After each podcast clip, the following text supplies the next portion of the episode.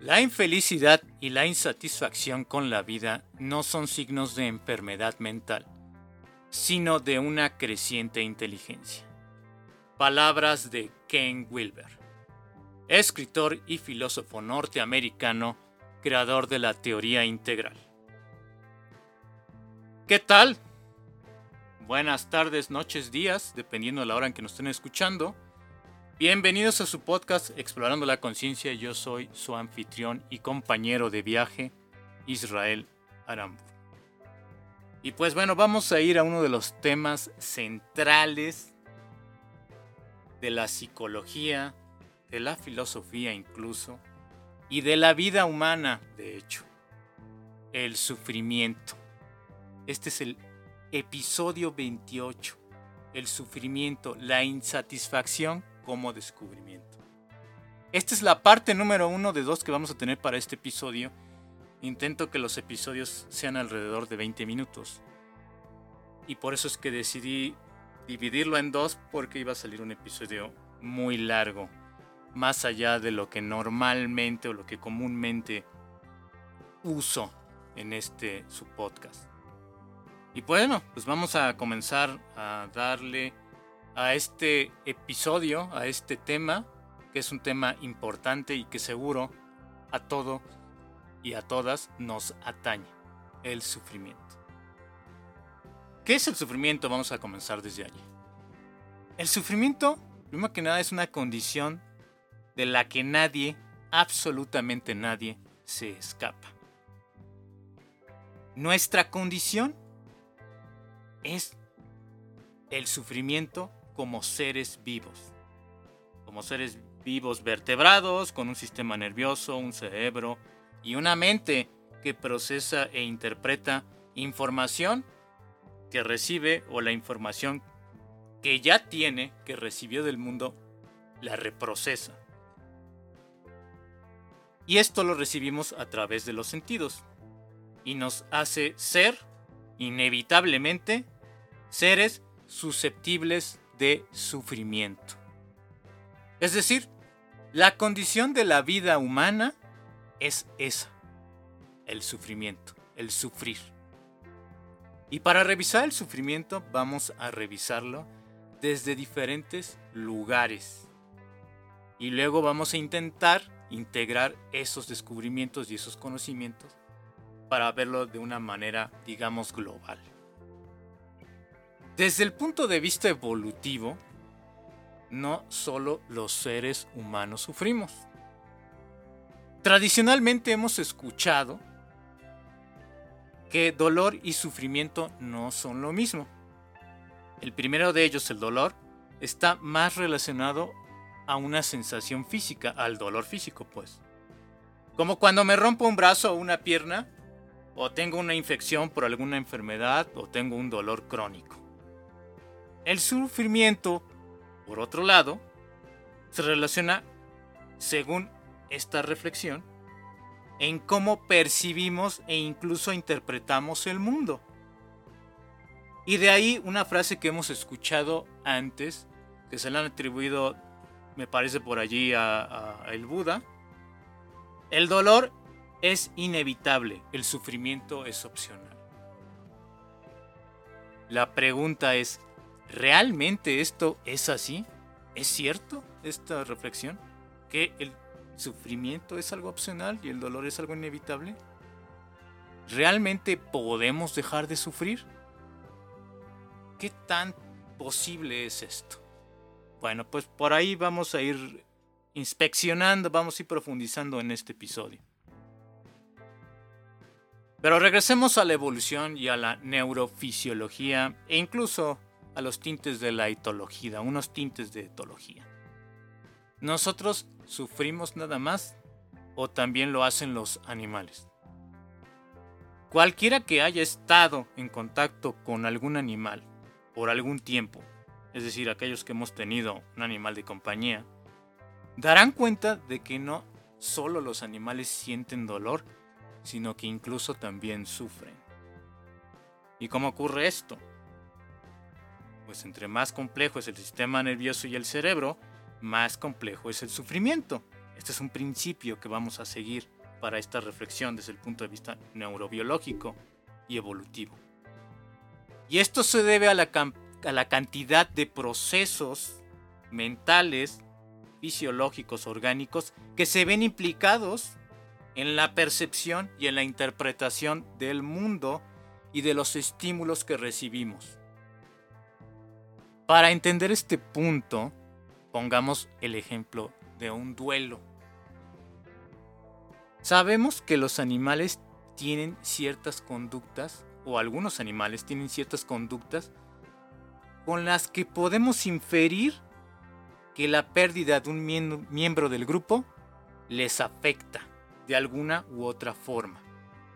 Algunos elefantes se juntan en un tipo de círculo para despedir a un miembro que falleció. Un lobo, por ejemplo, aúlla cuando muere su compañero o su compañera.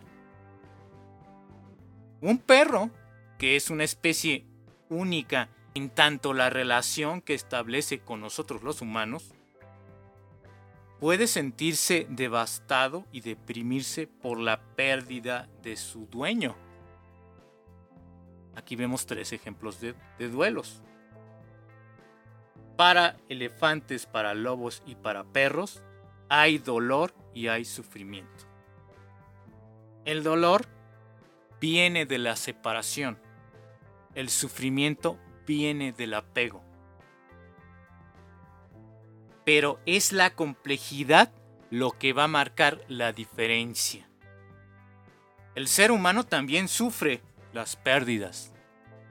Eso no queda la menor duda. Le duele el cuerpo y también sufre su mente. El sentimiento y los estados de ánimos surgidos de esa pérdida y de su intensidad es el conjunto de varios factores que interactúan entre sí y que le provocan una pena como humano. Si yo perdí una persona que fue significativa en mi vida, la pérdida puede ser mayor, el dolor, el sufrimiento puede ser mayor. El sentimiento y el estado de ánimo entonces surgen de la intensidad del conjunto de varios factores que interactúan y provocan una pena como humanos. Para el ser humano, la complejidad de su mundo interno denotará un aspecto a remarcar. Por ejemplo, una persona sufre por no tener éxito. Sufre por no tener estatus. Sufre por no ser alguien en la vida. Por haber tenido bullying en la secundaria o en la primaria. Por el maltrato de sus papás. Por la injusticia social por las guerras, por sentirse traicionado, por guardar rencor toda su vida. No digo que el sufrimiento y el dolor humanos sean peores o mejores que el de un animal o el de cualquier otro ser vivo en general. Lo que estoy diciendo es que hay un grado de complejidad y este grado marca una diferencia marca una profundidad en muchos sentidos. Nosotros podemos sufrir por un sinfín de cosas, no relacionadas exclusivamente a la supervivencia, como no tener cobijo, como no tener que comer. Hay muchas cosas, mucha gente que tiene, tiene estos recursos cubiertos y aún así está sufriendo. Por múltiples cosas como las que mencioné ahorita, el estatus, el éxito, el bullying, el abandono, la traición. Lo que digo en otras palabras, es que una planta, por mucho entusiasmo de los ecologistas y los defensores de las plantas, o de los estudiosos, investigadores sobre las plantas, las plantas no sufren por el abandono o la traición de alguien. No hay evidencia alguna que nos haga inferir algo como esto. Lo que sí es cierto es que nosotros también sufrimos al quedarnos sin espacios verdes, sin árboles, sin plantas, porque hay menos oxígeno purificado. Hay menos biodiversidad que permite la vida y la de otras especies. Sufrimos matando nuestro planeta porque nos quitamos la posibilidad de una mejor vida. Esto a su vez trae dolor a otras especies sensibles. Y sensibles en el rubro neurobiológico y evolutivo me refiero a especies con un cerebro y un sistema nervioso. En resumen, entre más complejo nuestro organismo, nuestro cerebro, nuestro sistema nervioso y nuestra mente, que está cruzada por la cultura, por nuestra historia, por nuestro tiempo, por nuestra sociedad, por nuestras relaciones, y que es con lo que adquirimos creencias, ideas y apegos, nos hace más susceptibles al sufrimiento. Ahora bien, vamos al origen del sufrimiento. Ya hicimos una revisión evolutiva y neurobiológica. Ahora, en el ser humano, ¿qué es lo que origina el sufrimiento? El apego al deseo. Eso podríamos resumir qué es lo que origina el sufrimiento humano. El deseo en sí no es el sufrimiento, quiero aclarar si no deseáramos cosas, no hubiéramos progresado, ni hecho descubrimientos, ni siquiera inventos. No habría vacunas, no habría aviones, ni coches, ni avances en tratamientos médicos o psicológicos o psiquiátricos de ninguna índole. No habría cosas mejores en el mundo simplemente si no hubiera un deseo que nos impulsara a crear un mundo mejor, por ejemplo. Y eso incluye a las relaciones humanas. Es el apego a los deseos lo que trae el sufrimiento. Es el apego a una persona, a un estilo de vida, a un trabajo, al cuerpo, a una ideología, a una comida, a una imagen física corporal, a una imagen intelectual, al ego en resumen. El ego es el que se apega, y curioso es que la palabra apego incluya la palabra ego. Cuando este ego se apega a lo que construyó a lo largo de su historia con la interacción con la sociedad, la cultura y su momento histórico, es que sufre. Se apega incluso si eres de izquierda o de derecha o de centro o de donde seas, si eres revolucionario o conservador.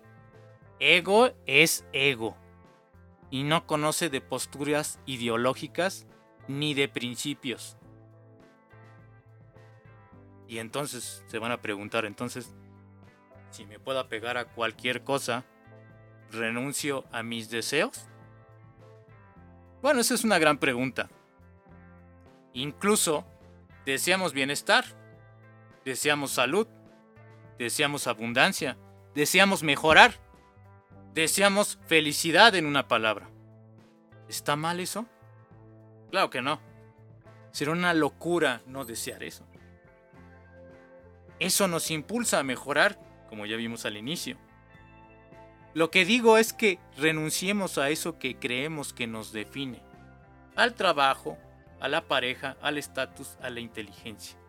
Renunciemos no quiere decir que los dejes, sino que inevitablemente cambiarán y que en algún momento no va a ser lo mismo. Tarde o temprano no puedes mantener las cosas de la misma forma. Tu inteligencia va a llegar a alguien más inteligente que tú. Tu estatus lo puedes perder en un momento. Tu pareja puede decidir irse o la muerte puede separarnos. Mi trabajo lo puedo perder. Todo y todos estamos sujetos a esta ley, a la ley del cambio. No podemos pelear contra ella. Pelear es inútil.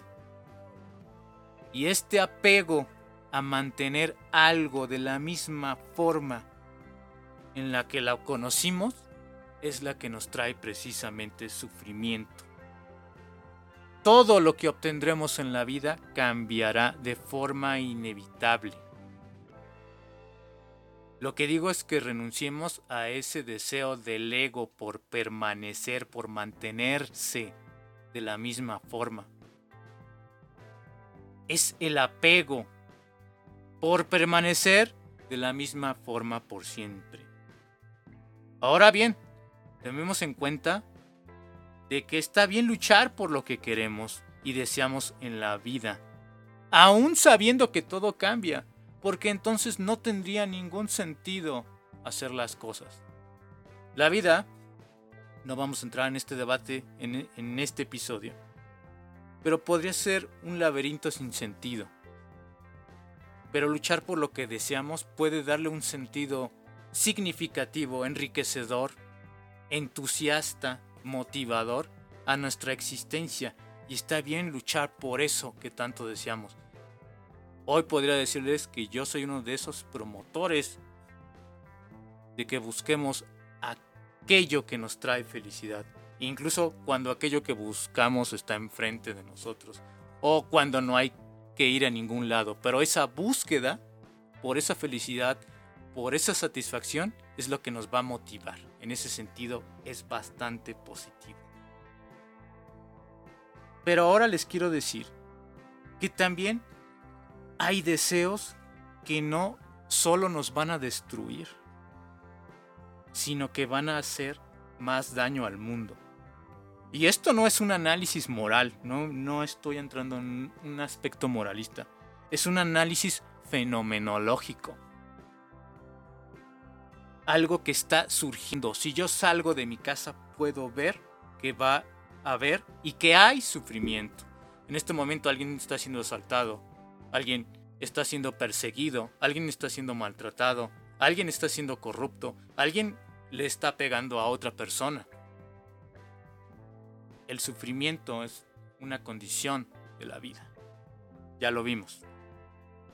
Hay actos que dañan a otros y destruyen vidas, personas, destruyen al mundo. Y aquí la pregunta es, ¿estás dispuesto a sostener y buscar ese deseo aún sabiendo las consecuencias? E incluso aún sabiendo que esas consecuencias o traen cosas más positivas al mundo? La decisión es tuya, pero debes de saber que si buscas librarte del sufrimiento, ese no parece ser el camino más adecuado. Y no lo digo por la idea del karma, por esta idea de que hay algo o alguien que nos hará pagar por lo que hicimos. No voy a entrar en ese debate sobre el karma. Lo que estoy hablando es sobre la conciencia, sobre la conciencia de la condición humana y no la conciencia exclusivamente moral. Hablo de una conciencia sobre el impacto de nuestras acciones, la ley de la causa y el efecto o la ley de las causas y los efectos. Porque puede haber muchas causas y muchos efectos sobre una misma situación. Hay cosas que nos alejan de los demás, que nos alejan del mundo y que nos alejan de nosotros mismos. Las relaciones traen sufrimiento, es cierto, pero también ayudan a aliviarlo, a sanarlo, a refugiarnos, a compartir, a sentirnos vivos. Incluso a nivel neuroquímico, el contacto compasivo, abierto, amoroso con el otro, con la otra persona, ayuda en la producción de oxitocina. Esto incluso Sucede con los animales. Se libera la hormona del apego o del amor, como algunos le llaman.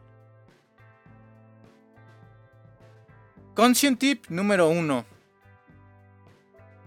Y estos Conscient Tips los terminaremos de dar en el episodio, en la parte 2 de este episodio, el episodio 29. Pero quiero adelantar este, sobre esta parte, para que te prepares para la segunda parte. ¿Qué estoy generando con mis ideas, con mis sentimientos, con mis decisiones y con mis acciones? ¿Traigo más libertad o más sufrimiento al mundo? Y a mí mismo. ¿Ver solo por mí es suficiente para sufrir menos? Como dije, este no es el final de las reflexiones. Habrá otras más y aún más significativas en el siguiente episodio, en el cual abordaremos la pregunta ¿por qué la insatisfacción me trae descubrimiento, como es el subtítulo de este episodio? Y es una revelación profunda en mi camino personal. ¿Por qué el sufrimiento tendría que ser un descubrimiento si el sufrimiento lo queremos quitar y desaparecer? Porque es una revelación. ¿Y por qué no es una enfermedad mental como decía la cita inicial de este episodio? Eso es lo que vamos a hablar en la parte número 2. No se la pierdan, porque aquí es la transformación del sufrimiento.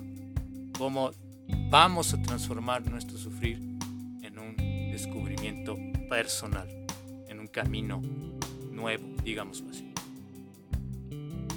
Yo soy su anfitrión Israel Aramburu, este es su podcast Explorando la Conciencia. Nos vemos en el siguiente episodio. Saludos.